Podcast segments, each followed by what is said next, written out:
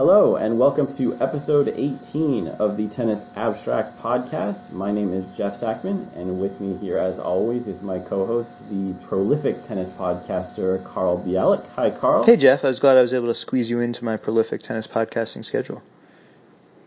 I know you are nonstop tennis podcasting, and I'm, I'm glad you're able to join me here. Um, for those of you who are only listeners of the Tennis Abstract podcast and not yet listeners of Carl's podcast, 30 Love, for one thing, I don't know how you did that. That's a, a bizarre path to podcast awareness, but definitely should check out Carl's efforts and all the great guests he's been lining up lately, with, I am told, more to come. So we have a lot to cover since this is our first podcast in September, and there has been a little bit of professional tennis played in the meantime and it will be our last podcast for a month. So we have four months of tennis minus the 37 minute off season to cover in today's podcast. So Carl, let me start with a really a really big question. We just saw Nick Kyrgios um, win in Brisbane against a mm, kind of an easy draw, but we won't take too much away from him. Uh, he had kind of a, a, a sad end to to his 2017 season. He didn't play a role in the World Tour Finals because his 2017 season wasn't good enough. What's I know you're way more excited about Kyrgios than I am.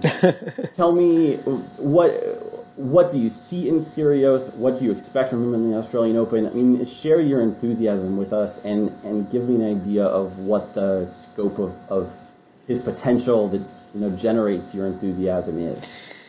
Yeah, this is going to be an uphill climb because, as you've made clear, you do not share my enthusiasm. He he always worries me physically. Like one, the reason that he didn't come close to qualifying the World Tour Finals, where you could give several reasons, but ultimately the reason he didn't even have a chance to really try is injuries really slowed his season. I mean, he started the season so well, and he also later in the season, when healthy, made the Cincy final, but he just was not at 100% physical condition for a lot of the season. The year before, you could say it was more about his head and you know getting not giving full effort at times. And th- there were some episodes like that in 2017 but it was more just about not being physically fit to play which was a shame. I mean he had two consecutive matches blowing Djokovic off the court not not even i think facing a break point and he beat Nadal and Cincy. Rafa didn't lose that often last year, but that was that was one of his losses. Uh, he played an incredibly exciting, I think, match of the year, and I think the ATP agreed with me.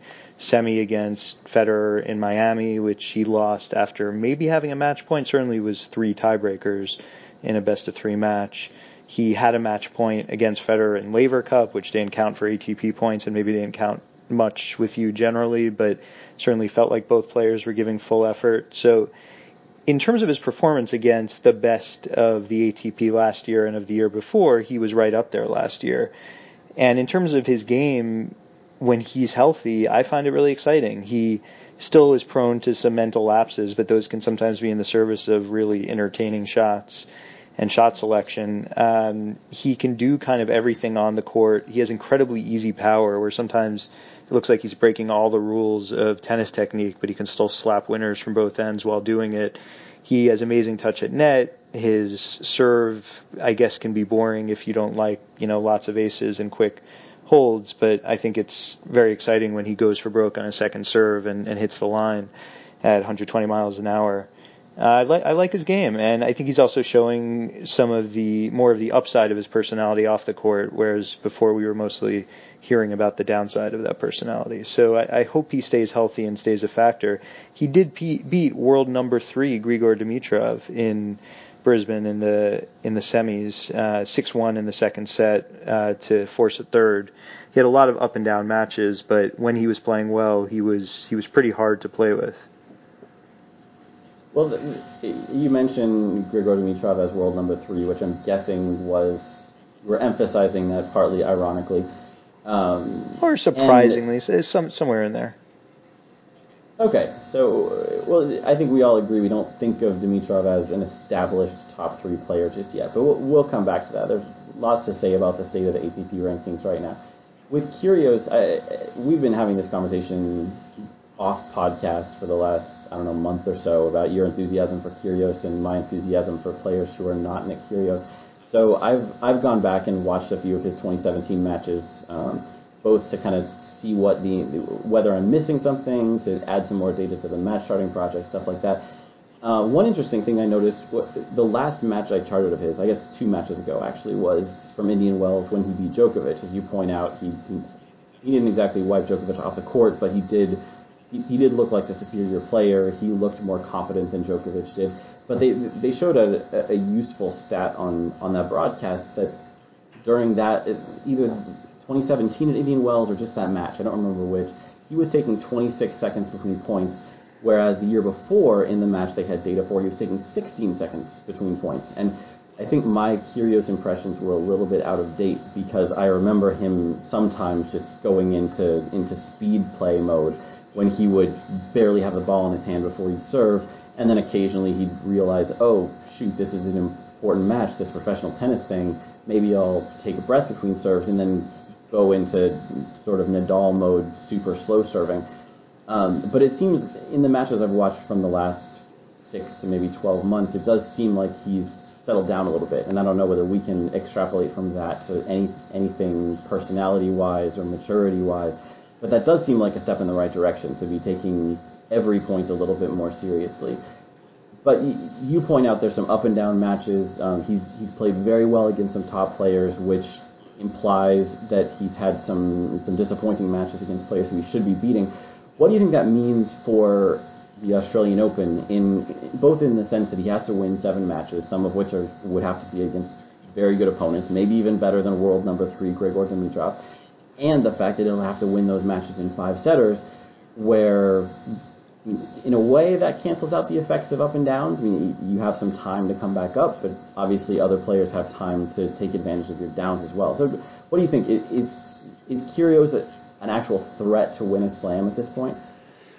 I think so, just in the sense that the ATP is pretty open, and some of the guys we were hoping would be back for the Australian Open either aren't ready yet, such as Nishikori and Murray, we already know aren't playing, or are probably not going to be threats just because they're not ready to be. I mean, I, as much as Djokovic has been great at the Australian Open, and as much as Federer showed last year was possible to win it as your first tournament back after a while away, I'm I'm still a little concerned about Djokovic's form and, and, and fitness, like really being ready, just because there were some concerns that he wouldn't even be ready to play, which we didn't hear about from Federer last year. Uh, so I think the field is pretty open. I think Kyrgios has has shown he can play best of five better than some of the other youngsters. I mean, Thiem has not done much outside the French Open at the Slams. Zverev hasn't done much anywhere at the Slams. Kyrgios has made a couple, at least a couple of quarterfinals, including one at the Australian Open a few years ago. As you say, very much dependent on who he's playing and whether he's playing down to that player's level or up to that player's level. One of the oddities of Kyrgios's mere 14, actually 12 matches in the main draw of the Australian Open in his career, he's 8 and 4, which is pretty good. Two of those matches are five setters, 8-6 a victory and 10-8 a loss against Andreas Seppi, who I love, but who has never been a top 10 player or, or big threat on hard courts. So it shows that he can be very up and down even against an opponent he should beat. And then he can come out and yeah, maybe he didn't blow Djokovic off the court in those two matches last year, but I just tend to consider when he's never in danger of being broken and wins in straight sets, that's that's a pretty dominant performance against probably the best returner of all time. Um, a quick note, by the way, on the on the time issue.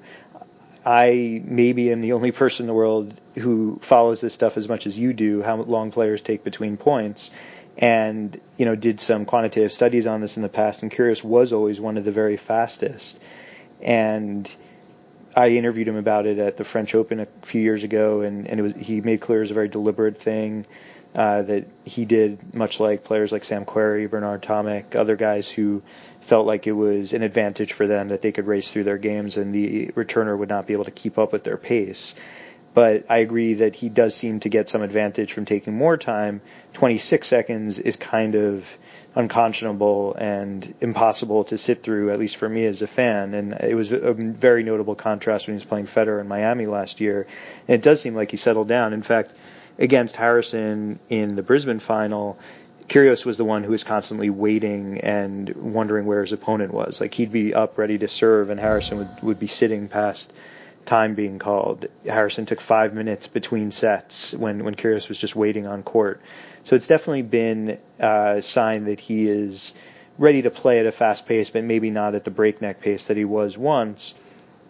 And yeah, maybe he has sort of settled down, come to accept that even though he loves basketball more, this is the sport he's got the the the, the possibilities in and the gifts in, and that he's willing to actually embrace what that means for his life and and um, take what that brings, good and bad. So. I'm I'm optimistic for him. You know, who knows? He could have a total meltdown at the Australian Open and get suspended for six months and make me regret it, or he could lose in the first round.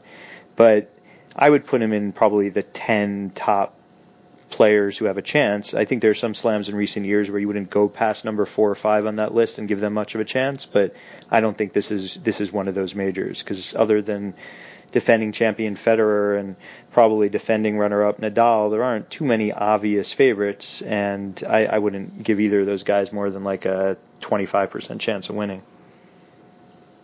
Well, and even Nadal, um, we haven't seen him play yet this Yep. year. He's he's supposed to be in one of the exhibitions, I think this this week. But I mean, who knows? He the last match he played was the loss against Goffin in the World Tour Finals, after which he withdrew. So and his knees didn't look good in that match, and there's been a lot of talk of his knees not being great. So yeah, I mean, I think given that Federer looked really good at Hopman Cup, and Nadal hasn't played, Federer is probably the big favorite, which is weird. I didn't expect even when he won last year that he'd be coming into this year as the big favorite at the Australian Open. Yeah, n- not at all. There, it, it's mostly just a whole bunch of people who you can't really bet on to win a tournament. Not anybody who you would get excited about to win a tournament. So for someone like Kyrgios or really any number of other guys in the field, uh, this seemed like it could be a big chance.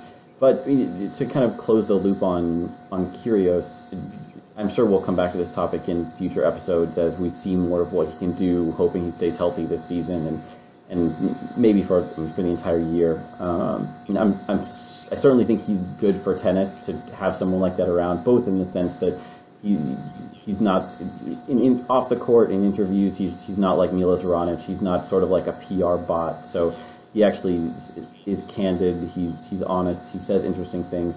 But also on court, having someone who, for years now, has been a threat against absolutely anyone. And that's another thing that's been missing from men's tennis. We had so many years where if one of the big four stepped on court, you you might be interesting to watch, but you could be pretty sure that they were going, going to advance to the next round. And Kyrgios is one of the few guys who, every time he steps on court, he could pull that upset. And there's fewer guys around now. He might play against whom it would constitute an upset, but having those guys in the sport is definitely a plus. And maybe I'm coming around a little on his game. I'm not sold on that, but uh, that'll give us plenty to talk about in the future. Was that Miami semi So- one of the ones that you charted, or that someone charted?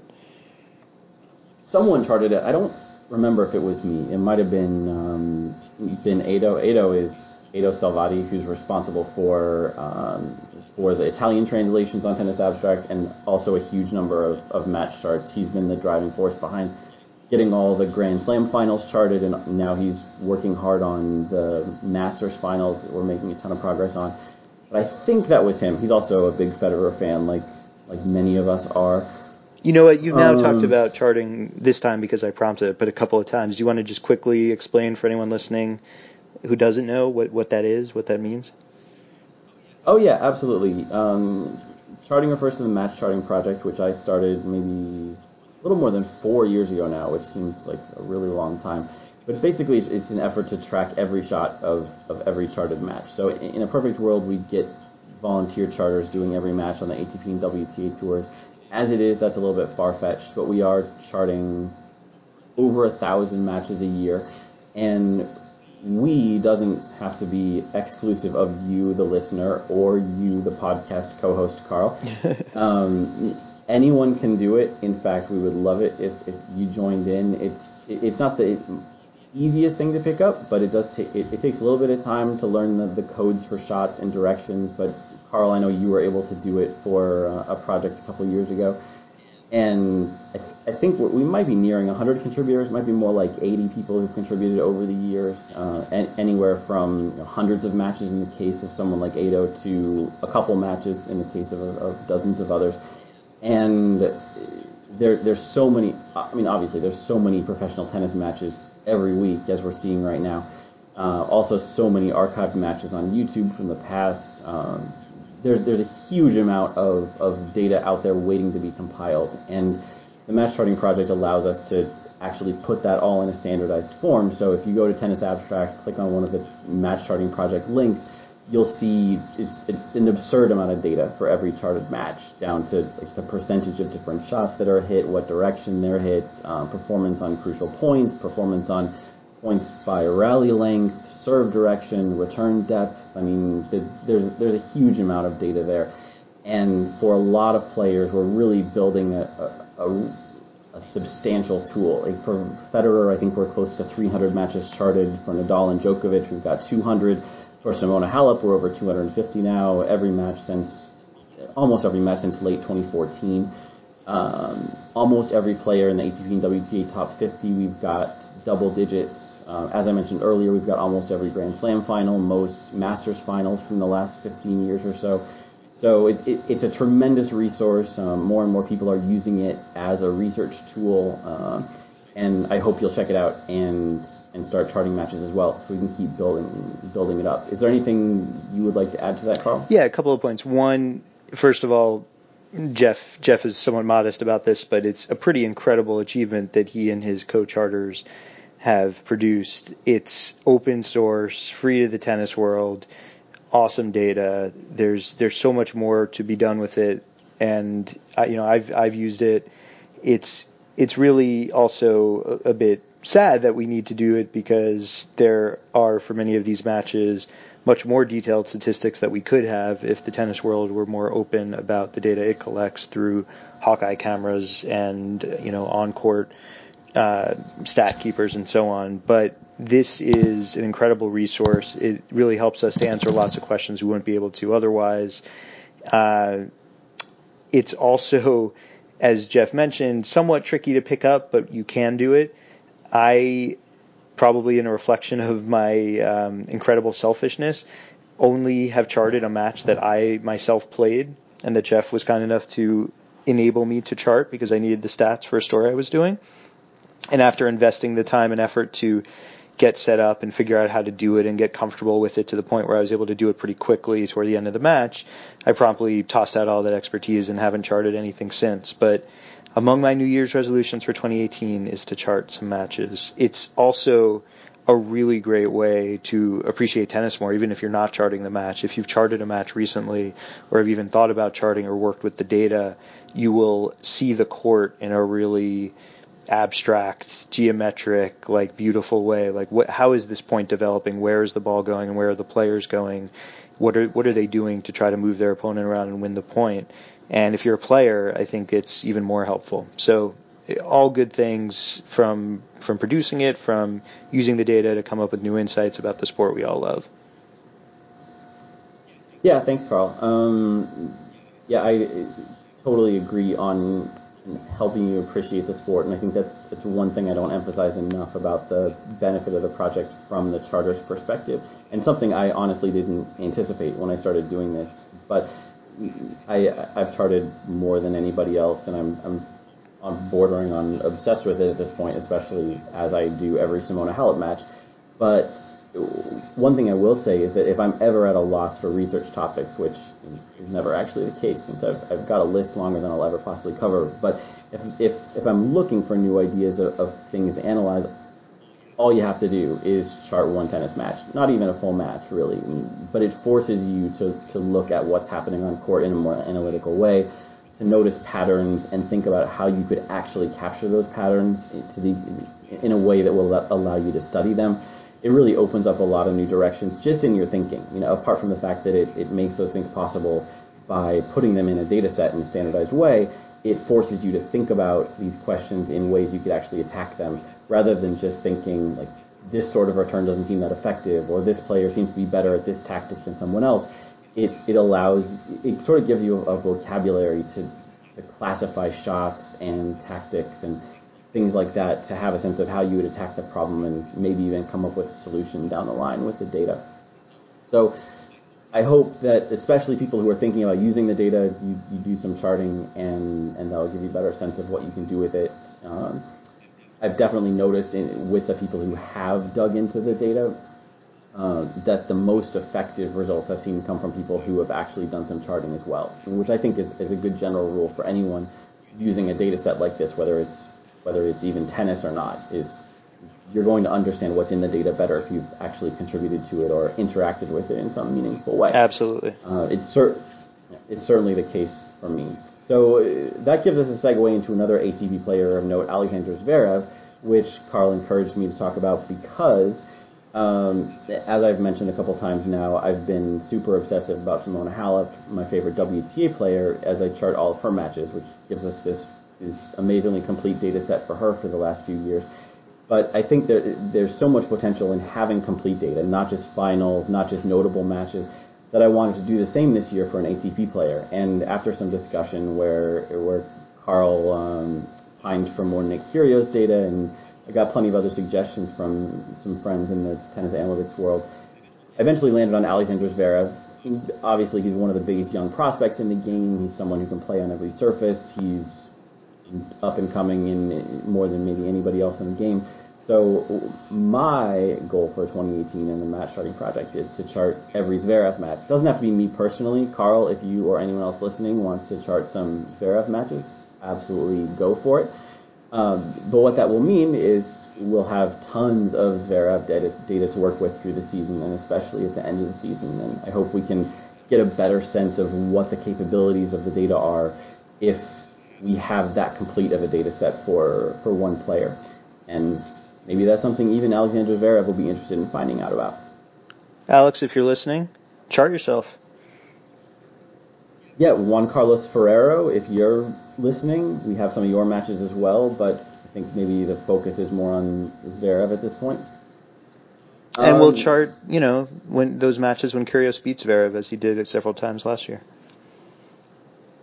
Several times, really? I, you know, I was I was hoping you wouldn't ask that, but let's see. That's my memory. This is a data-driven podcast, Carl. All right, he beat him in Beijing. He lost to him in Canada. He beat him in Miami, and he beat him in Indian Wells. Three and one last year. Oh. It's a nice little rivalry. Yeah, not bad, and and one we could be seeing a lot more of. I think since they did that with Zverev was climbing in the rankings, but Kyrgios was never even reliably seated at some of those events. So um, I would assume if, if they both keep moving up at this rate, then they're going to end up facing each other more. Little stat for you: in Kyrgios's three wins, he faced one break point and saved it. That is impressive, although not so much for Zverev. Yeah.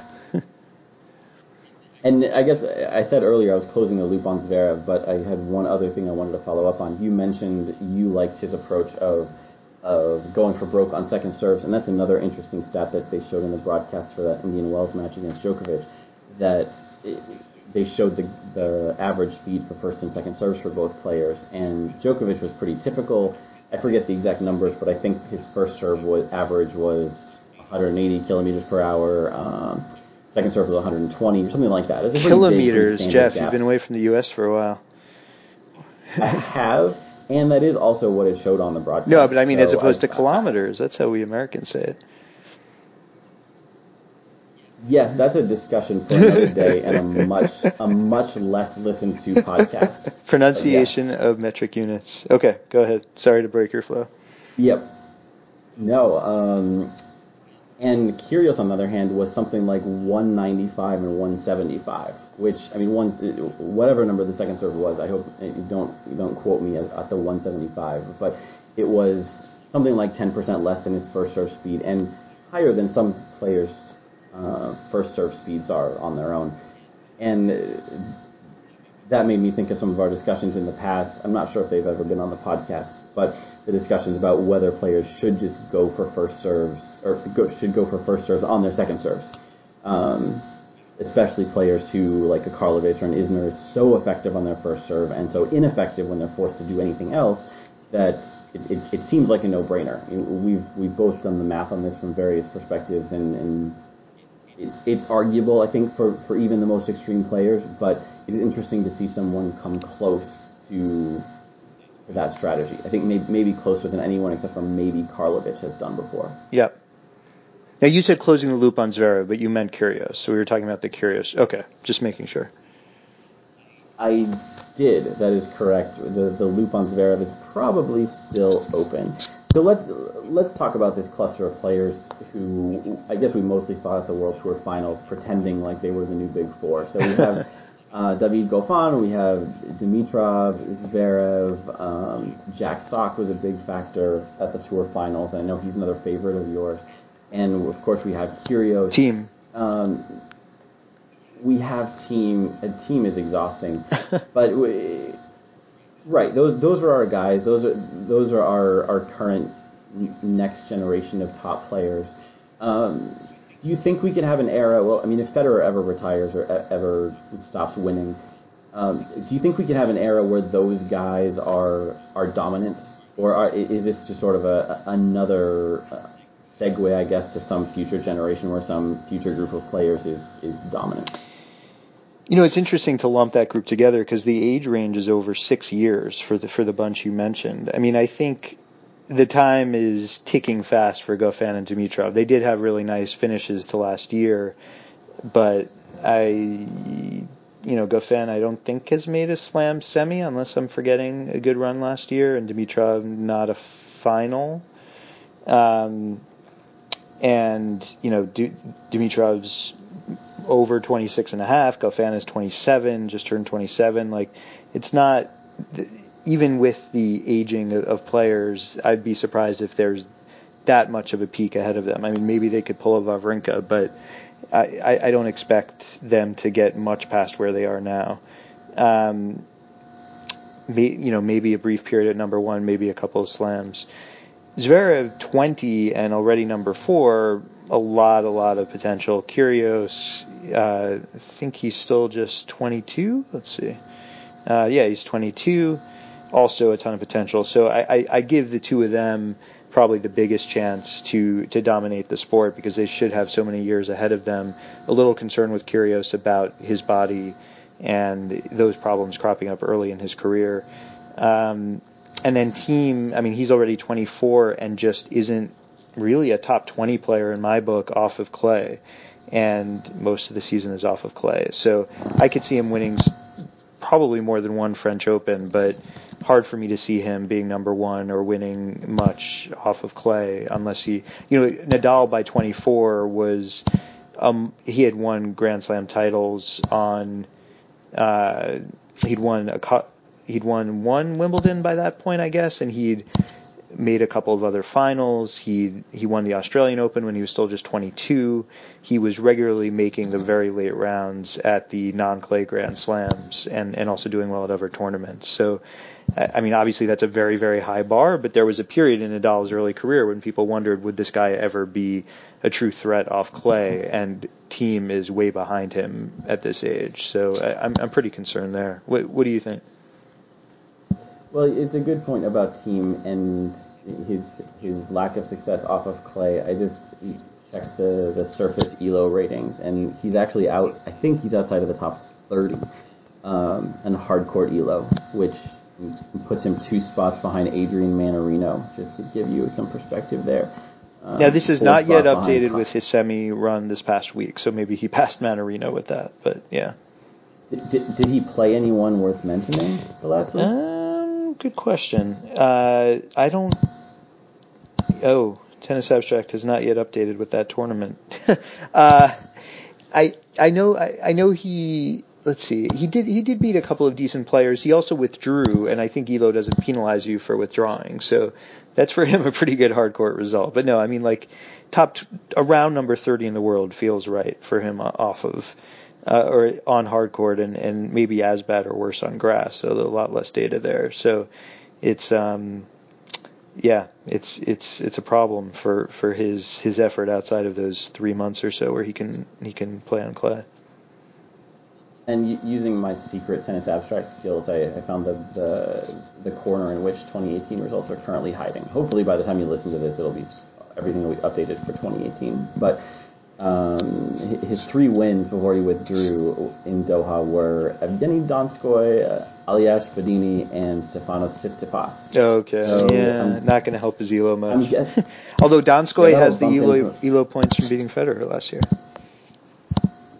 yeah, I don't think that's going to make too much of a difference, but good try.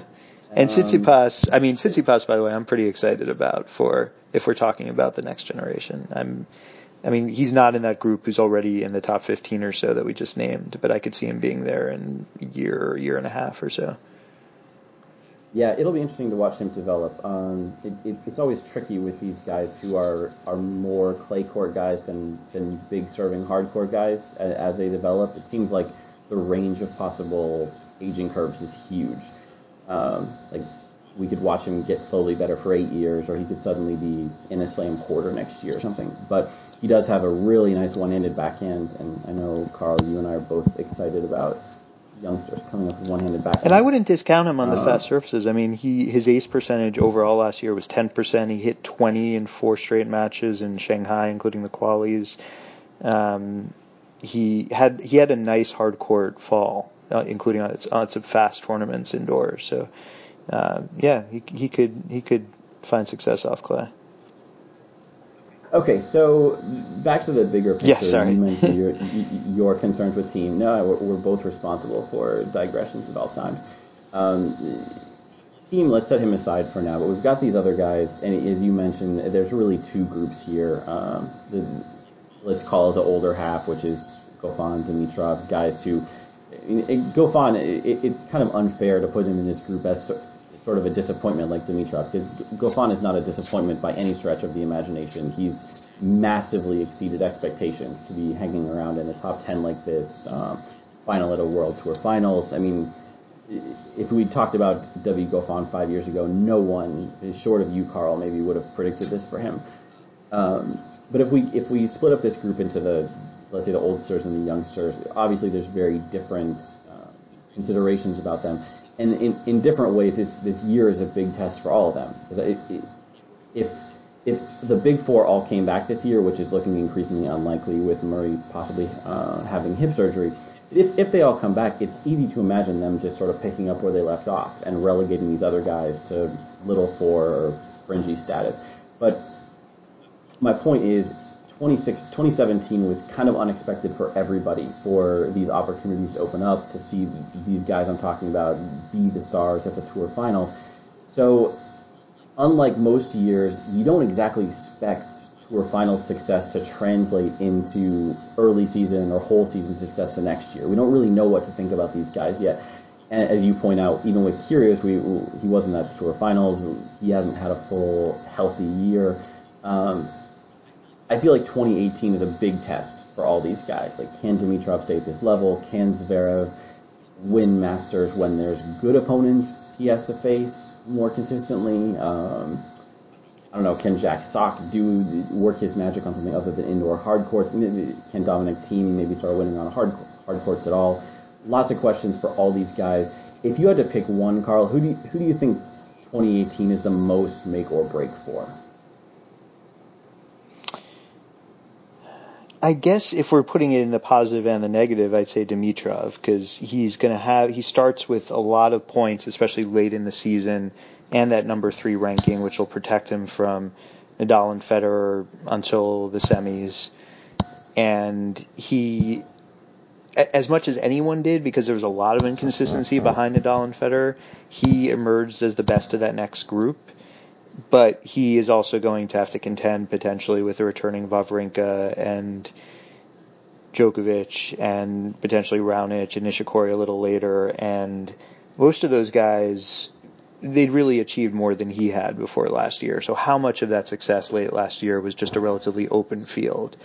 Um, you know, he, it's not like he beat Federer or Nadal, I think, at all last year or ever. So, you know, to what extent was he just benefiting from pretty pretty open 2017. I mean, you could say like 2018 is a big moment for them. 2017 should have been an enormous moment for them. And while they did have some breakthroughs, including finally breaking that hex of the 1990 guys finally winning some big tournaments, I'd say it was disappointing overall in, in terms of what they did achieve. Uh, Dimitrov did beat Nadal once in his career. Um, but that was in 2016, and he's never beaten Federer. And I mean, I think he had some some rough. He he played Nadal really close last year, Dimitrov, but um, you know, I don't think he was even coming close to touching Federer. So if that's where he's standing against these two, you know, two probably the two best players of all time, but also in their what should be near the end of their career, and he should be in his prime, that's that's a concern. Yeah, and part of the problem is that this this new era, even though I mean, it's not really just one generation, but what we're left with when you take out the big four. Um, what you're what you're saying, I think, with some of the disappointment is is that they're all playing reasonably well. So it's just that no one or two of them has emerged as a dominant force out of the rest. So they all picked up some laurels for the first time, winning you know, the, the, Masters finals, winning um, at the World Tour finals as well. But we, we, haven't seen anybody come forward as a consistent week to week threat. Um, and I, I think that's what I was going for with the, the make or break nature of 2018 is are we just going to see the same thing happen again, assuming that that Federer continues to fade a little bit, maybe um, Djokovic doesn't come back too strong? Is it just going to be another year of this mix, or are we going to see Zverev or Kyrgios or one of these guys really take a step forward? Yeah, and I feel um, like with um, Dimitrov, if he can't take advantage of the continued potential weakness of the field and injuries, that could be make or break. Whereas if Zverev and Kyrgios don't have achieve all the things I think they can in 2018, I think they'll still be in good position for 2019, 2020, injuries notwithstanding.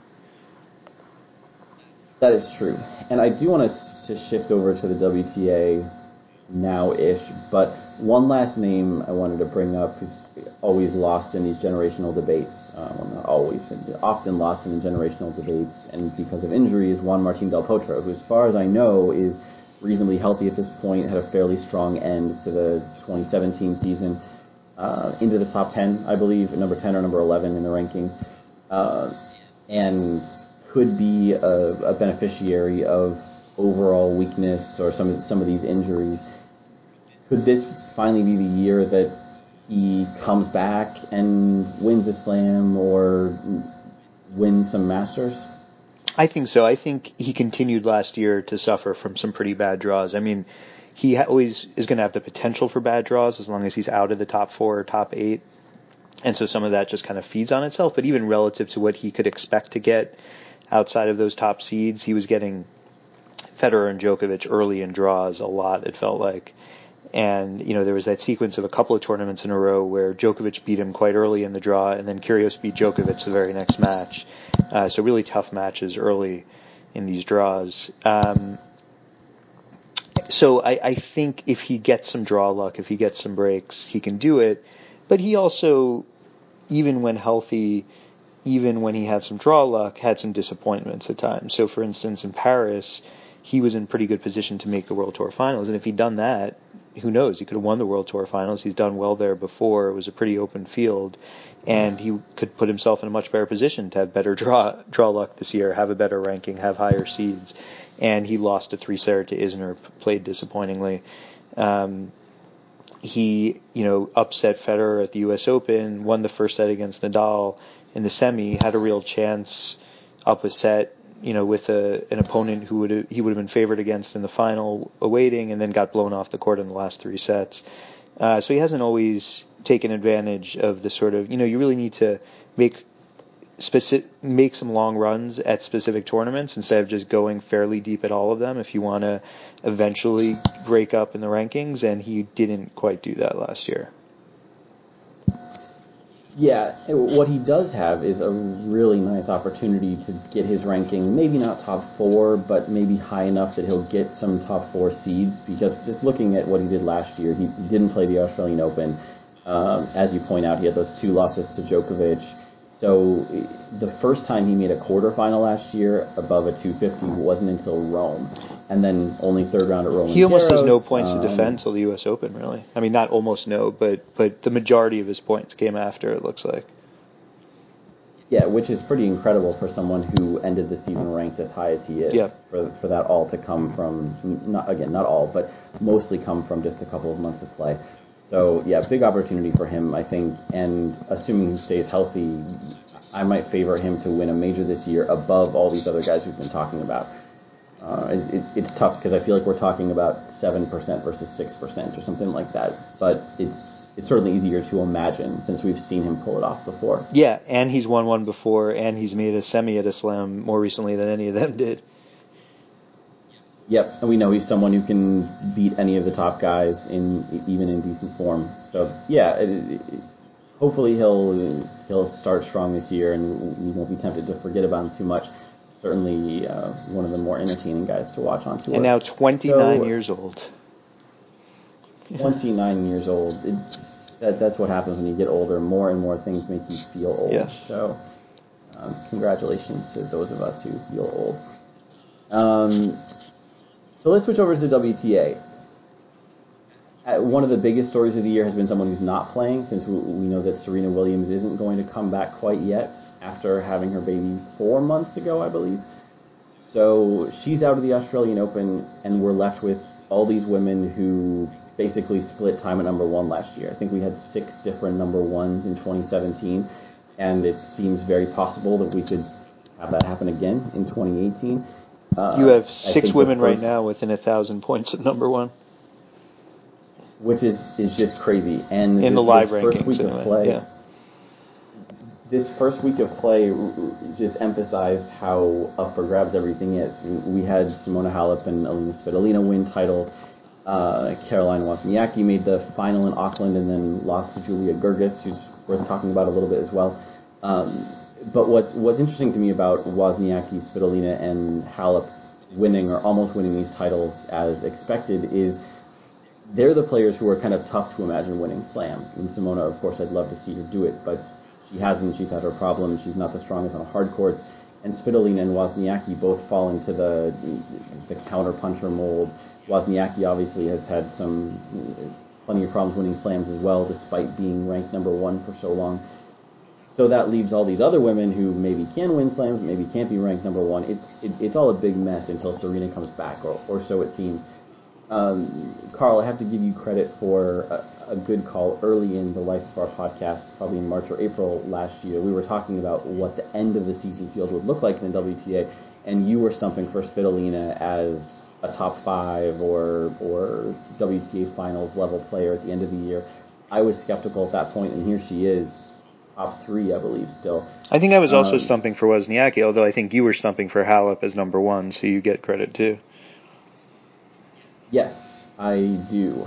Um, which, which I strong. I, I think that if, if we look at the proper statistical methods for evaluating projections, my method of picking Halep to win everything all the time is strongest. Yes. From a, an academic statistical perspective. Uh, so so what do you think, Carl? Is it, are we going to see one of these counterpunchers finally come through and win a slam, or are they just going to sit at, at the top of the rankings and win everything else?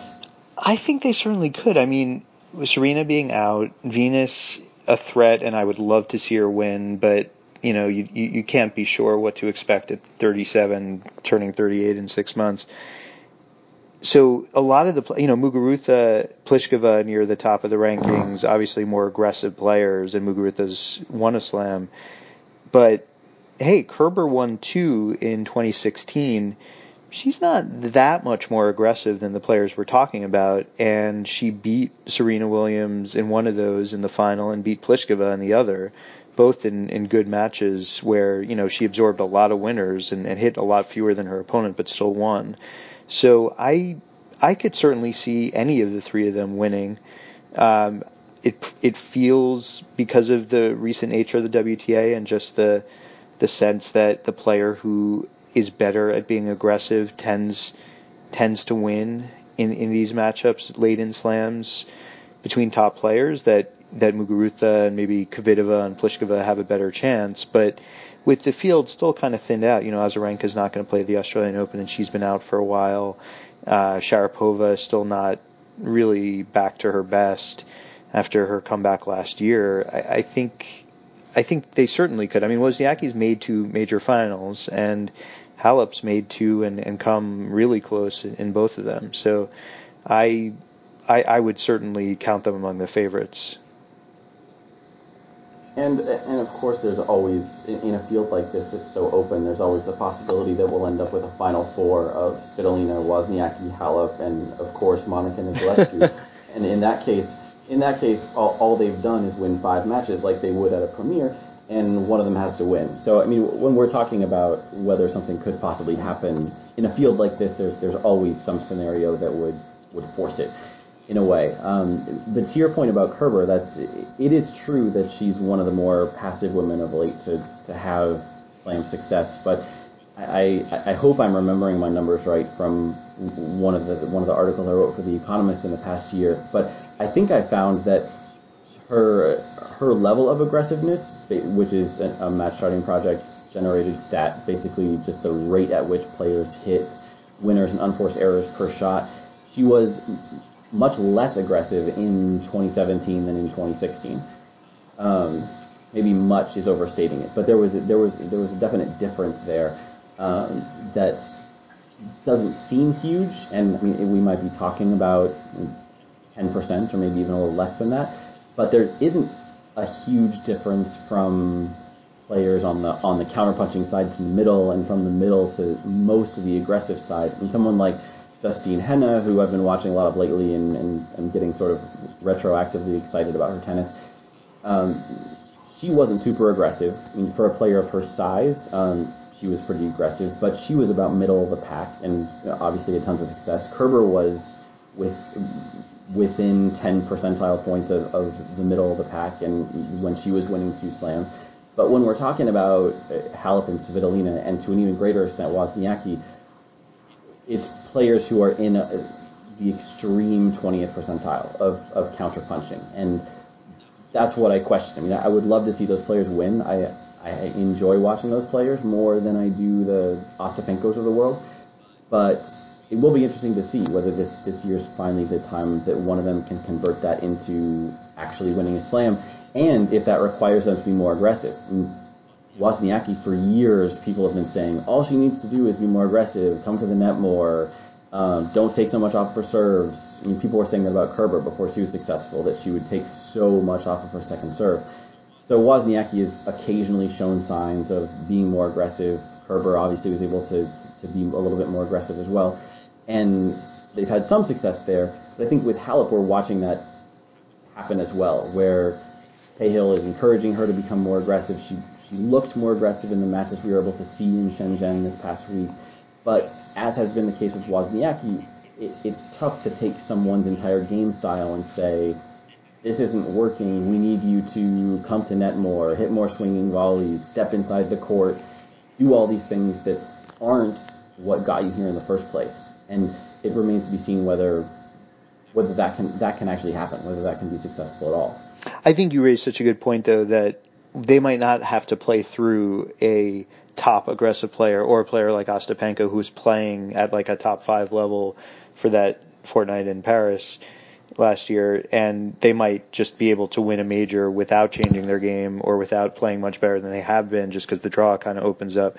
And yeah, with three, with with them, the four of them taking up, with the three of them taking up three of the top four seeds, they could easily, um, you know, reach the semis without having to to necessarily face a top player and the other players being so inconsistent. Like maybe that's how how the slam the slam slump breaks for them.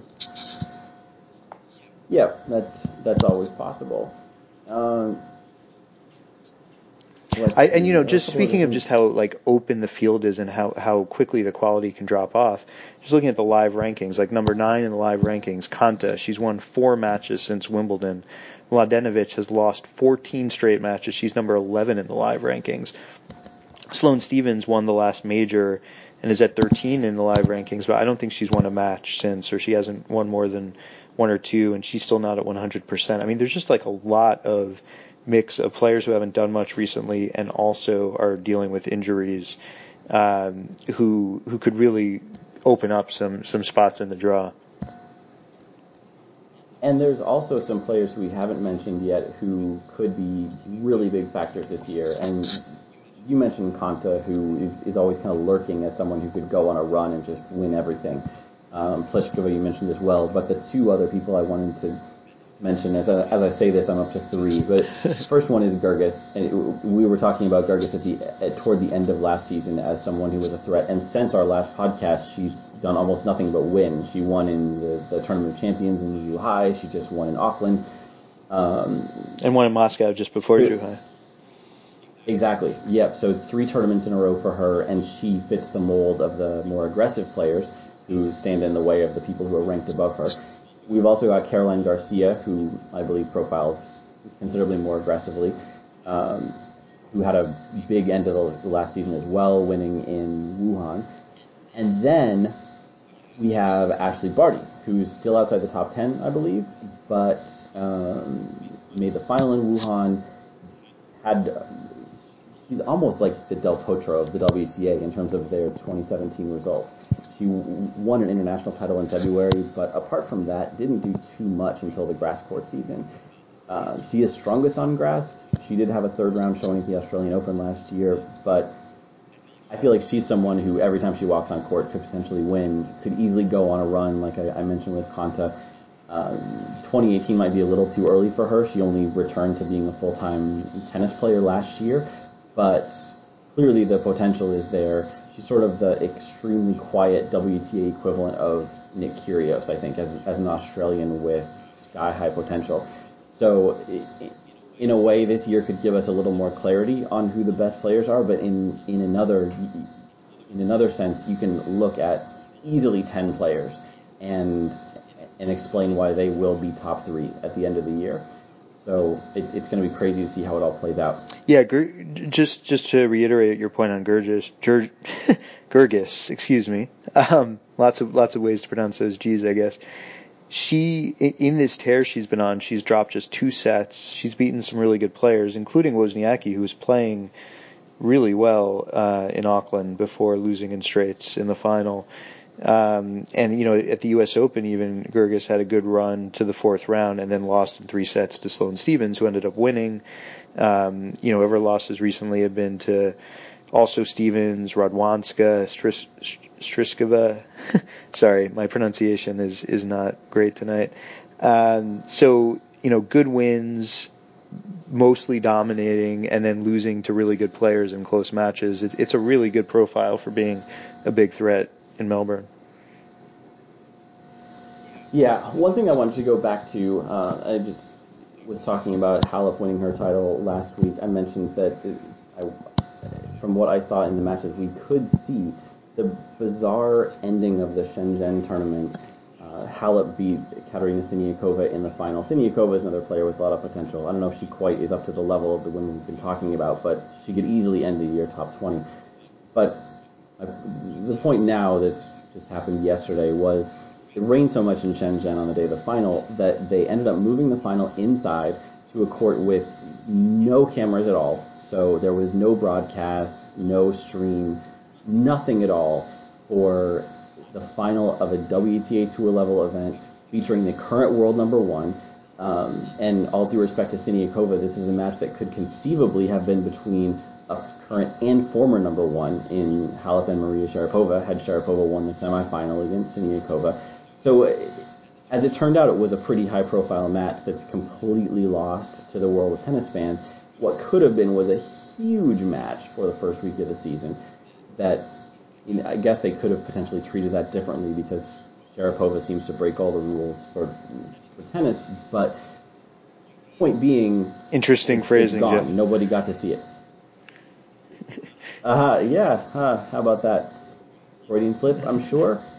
Um, yeah, I mean Halep Sharapova, so first round U.S. Open, like night match, Arthur Ashe, national television, uh, possibly the most high profile match of the women's tournament, although there were so many great ones later in the tournament too. And then potentially playing first week of the season with Halep now number one and not televised at all. I, I just find it so I mean, it's it's it's sad, but at least it's also funny. Uh, ben Rothenberg, who tweet, tweets and writes about tennis, had the good line that Darren Cahill, who's Halep's coach, should have periscoped the match, live streamed it on his phone. And some of the people responding to the tweet said, "Hey, anyone on staff at the tournament could do it." And that's what I find so funny. While it's also sad, it's so easy to collect video and transmit it live these days. There's so many options. This isn't a live video option, but I got as a gift for not very much money last year a device that you just like clip to a net post and it takes video of both sides of the court and it's it's synced and it, it gets audio too. Um, you know, they're GoPros. Every phone can transmit and, and stream audio and video. So the idea that they couldn't figure this out, and also that they wouldn't have a rain plan in place. I mean, this is a world in which it rains sometimes, in which, in which that means that tennis can't be played outside. They had a plan for how to finish the tournament on time. Why they couldn't have also had a plan for getting some kind of of TV feed or video feed is just beyond me. But it feels like you know this might be a prompt to get the WTA to make sure that that's in the rules with tournaments now that they have to have provisions in place for it. Maybe there wouldn't be as much of a push if it weren't the world number one who happened to make the final. But I mean, you're trying to chart every one of Halep's matches, and you know, there's reason to think, well, maybe early in a tournament for some weird reason, the, the number one player in the world, there's no video, but the freaking final, come on, people, that should be available to tennis fans around the world yeah, it's it's absolutely ridiculous, and this is in, in, some ways there are such big steps being made.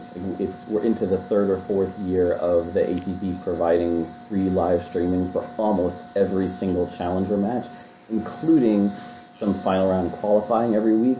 So the fact that we can tune in to live streaming of challenger qualies, but we can't reliably watch a final if it rains, it's it's pretty ridiculous. Yeah, and I'm thinking uh, also about all the work you and your match charting teammates have done on, you know, archived matches and and video being available. Sure, of Slam finals, but also sometimes of more obscure matches on YouTube from decades ago when when much less was being televised and video was was archived much more inconsistently. And the fact that that's possible, but this isn't, is is just so frustrating. Yeah, and it, while we're on this topic for just one more note, um, another thing to the credit of the ATP, um, I know a lot of people didn't love the fact that, that Tennis TV split into two products, which ends up being more expensive, and WTA TV still has its issues. But one of the nice things about the new Tennis TV on the ATP side is they've added a ton of historical matches. I'm not sure if it's it's 100%, but they have maybe every Masters final and a lot of quarters and semis uh, back to 2001, and they promise uh, some matches from the decade before that in the 90s coming this year, which the ones I've watched are super high quality. They're complete matches, unlike some of the ones on YouTube that are missing games here and there. Um, so you can go back and watch all these Sampras Agassi matches. Um, so many interesting players so many great matches, including Juan Carlos Ferrero, uh, who I mentioned earlier as, as Zverev's coach. Um, WTA TV is a newer product, of course, and they had their hiccups just putting anything online, but I hope they will do the same. And if you are a WTA TV subscriber and you agree with me, I hope you'll do what I do and, and send them, send their support some messages strongly encouraging them to add some archive footage. They, have even got the feature on their site for WTA Rewind or something, and they've got some 2016 Premier Finals. But come on, I mean, this is the the whole WTA organization we're talking about. They must at least have have the rights to some video footage from 10 years ago, 15 years ago, and the great players, including Serena and Venus, who were dominant in that era and I know I'm not the only tennis fan who would love to see those, as as has been the case with ATP as well. Yeah, and it would be such a boon to the match charting project too. Yeah, absolutely. Um, so, as I said at the outset of this episode, we've got four months of tennis to cover and, and what an hour to do it in. So kind of ridiculous to think we're covering everything. There's a lot of, of of maybe issue topics as opposed to player or, or preview type topics that I haven't even touched on. If, if you haven't looked at, at the Tennis Abstract blog for a while, I had a couple pretty big pieces in the last month or so. One on uh, on using match charting project data on the effectiveness of lobs and the opportunities to hit lobs and the best players in those situations, and also trying to quantify the the effect of just winning one more marginal point, which was surprisingly huge. So hopefully by the time we're back with our next episode, I'll have some more some more material of that nature, and we can dig more into the analytical side of that. But um, setting that aside for future episodes, Carl, is there any other topics you wanted to touch on before we sign off for a month? Uh, I'm curious what you make of Hopman Cup. If you saw any of it, what you think of the format, what you think of the, the sort of the quality of players they get, and um, how how meaningful it is or not. It's funny because I intended to ask you the same question, and I'm guessing we come down on opposite sides of this one. Um, as is often the case with, with exhibition tennis, honestly, I don't think I even know how it works. And I, I read the rules, and I get there's I mean I get there's teams, and they they play some singles and some mixed doubles, and it's a round robin or something, and then there's a final, and they probably rig it so Federer's in it. I don't know. Um, I have a, such a hard time getting engaged with with exhibition events. I will say that of all exhibition events, it seems like the most engaging one. Uh, obviously, the, the, the fans are into it. it. has got a ton of support in Perth. Um, as you point out, they, they get great players, including Federer the last two seasons, I believe. And we were talking about Kerber, and it's easy to forget about about Kerber's success. That's not even two four years ago now, but that German team's incredible that they managed to get Kerber and Zverev to show up for, for an exhibition. So seems like a lot of potential there. I've watched a couple matches over the years, although not any yet this year, um, and it, it seems like like high quality tennis. So so great, but it it is it is weird to have an exhibition event competing against tour level events. So we've got if you count Hopman as one event, we have seven I think in the first week of the season, and obviously so many players are making choices based on appearance fees. I mean, uh, uh, you have to imagine players who show up for Hopman Cup are getting pretty big appearance fee paychecks. And when you look at where players go, like Wozniacki to Auckland and Halep to Shenzhen, Sharapova to, although Sharapova is a special case with a ranking right now, um, Halep and Wozniacki went to international level tournaments when they could have competed for twice the points in Brisbane. So it, Doha, of course, has Middle East money behind it. So in the past, there's been far more top players like Murray and Djokovic last year uh, in Doha than in the other tournaments. So it, it, it's weird that the tennis season kicks off with exhibitions, non-exhibitions, players going in not entirely sensible places. So I'm not a fan of that. I, mean, I like the fact that there's so many tournaments. I don't like the fact that um, there seems to be forces other than the motivation of ranking points and pure competition, since as a fan, that's all I can really care about. But I'm assuming you have an argument for why Hopman Cup is is great and engaging, and you'd like to see more of that sort of thing. So, Carl, I'm ready.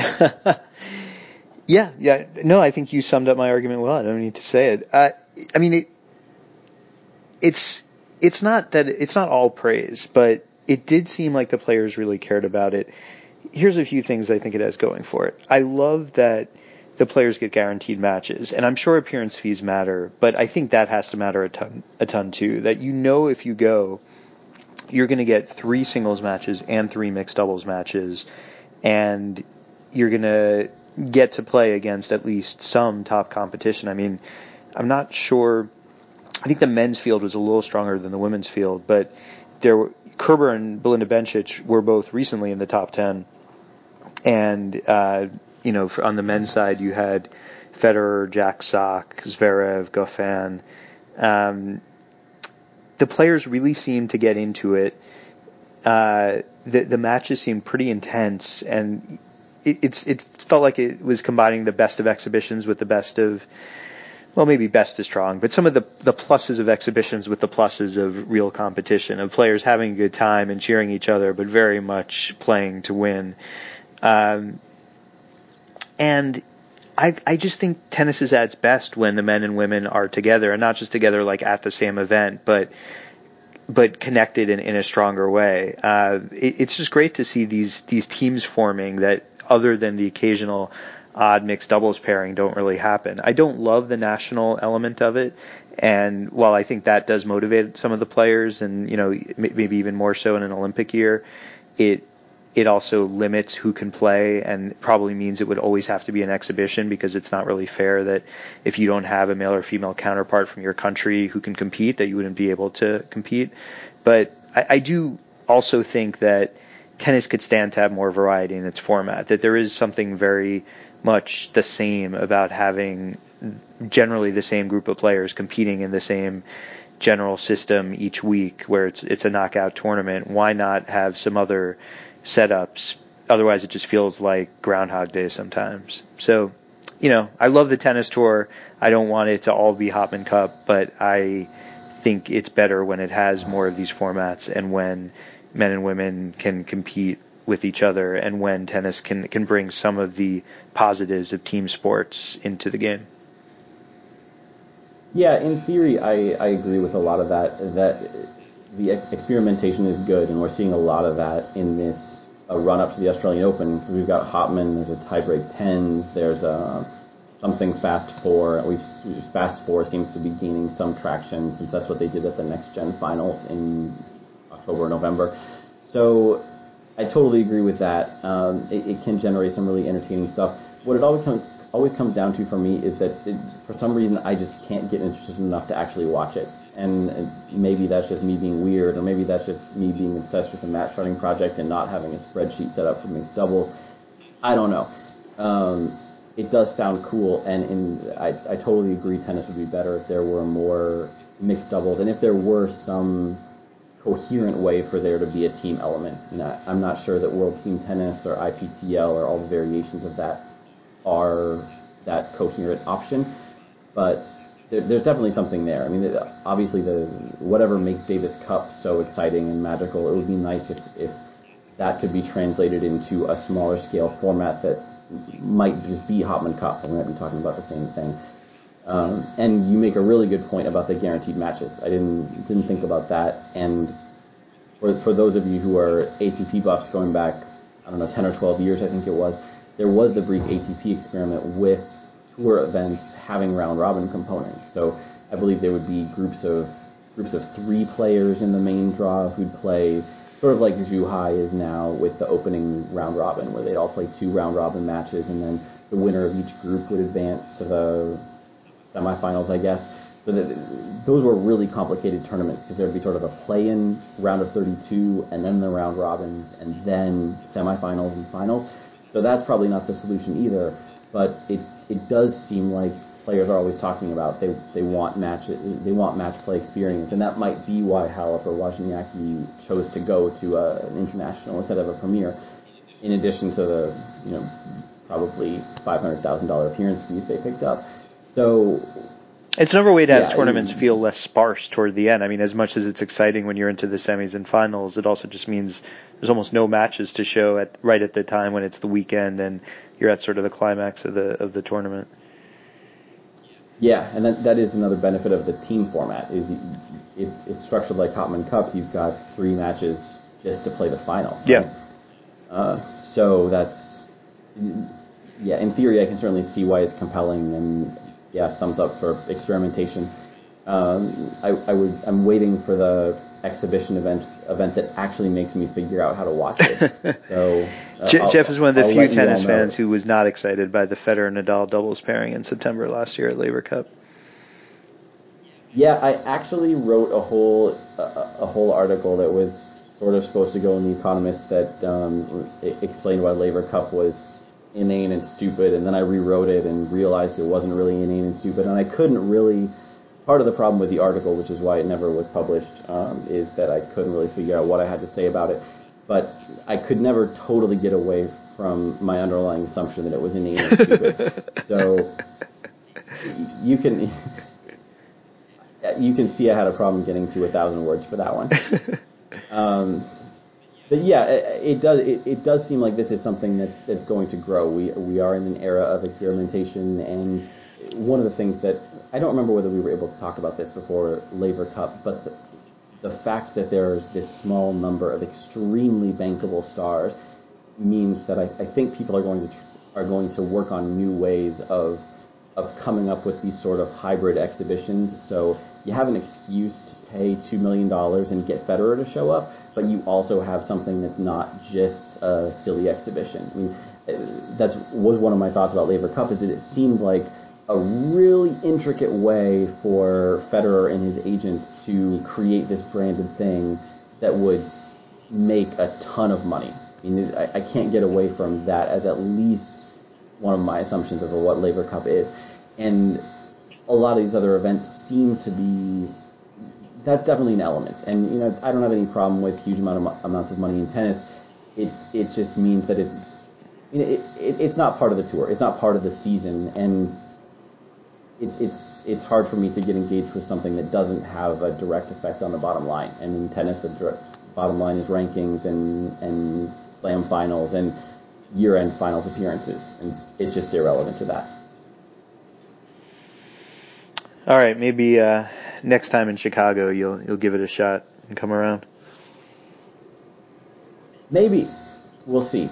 Um, I mean, I do think it, it's a problem long term for tennis that there is this bankable star situation, and that events like Laver Cup could exacerbate that, and something that is more inclined to create new stars or put the focus more on the sport than on a few individuals is a plus. Uh, I did like at Laver Cup that some of the players who probably were less familiar were, you know, right alongside the the mega stars and cheering them and in strategy sessions with them and being cheered by them and coached by them and that that you could see not very different format really helping to connect you know the Roger Federer with Denis Shapovalov with um, you know Frances Tiafoe in the public's mind that they're all being part of the same event elevated all of them instead of you know just elevating Federer. And uh, to go back to Hopman a little bit, since you raised so many points about Hopman Cup, the, the one thing I mentioned that relates to what you're talking about with Laver Cup as well is you said that the the mixed doubles format limits who can participate, which might be true in the Olympics to some extent, or or some hypothetical event where where you had to use rankings as for entry. But in Hopman as an exhibition, you know they can invite whoever they want. So if they can get Wozniacki, which I believe they have. All they need to do is find someone who owns a tennis racket with a Danish passport. Hey, uh, Frederik Nielsen, Wimbledon champion. there. Yeah. Exactly.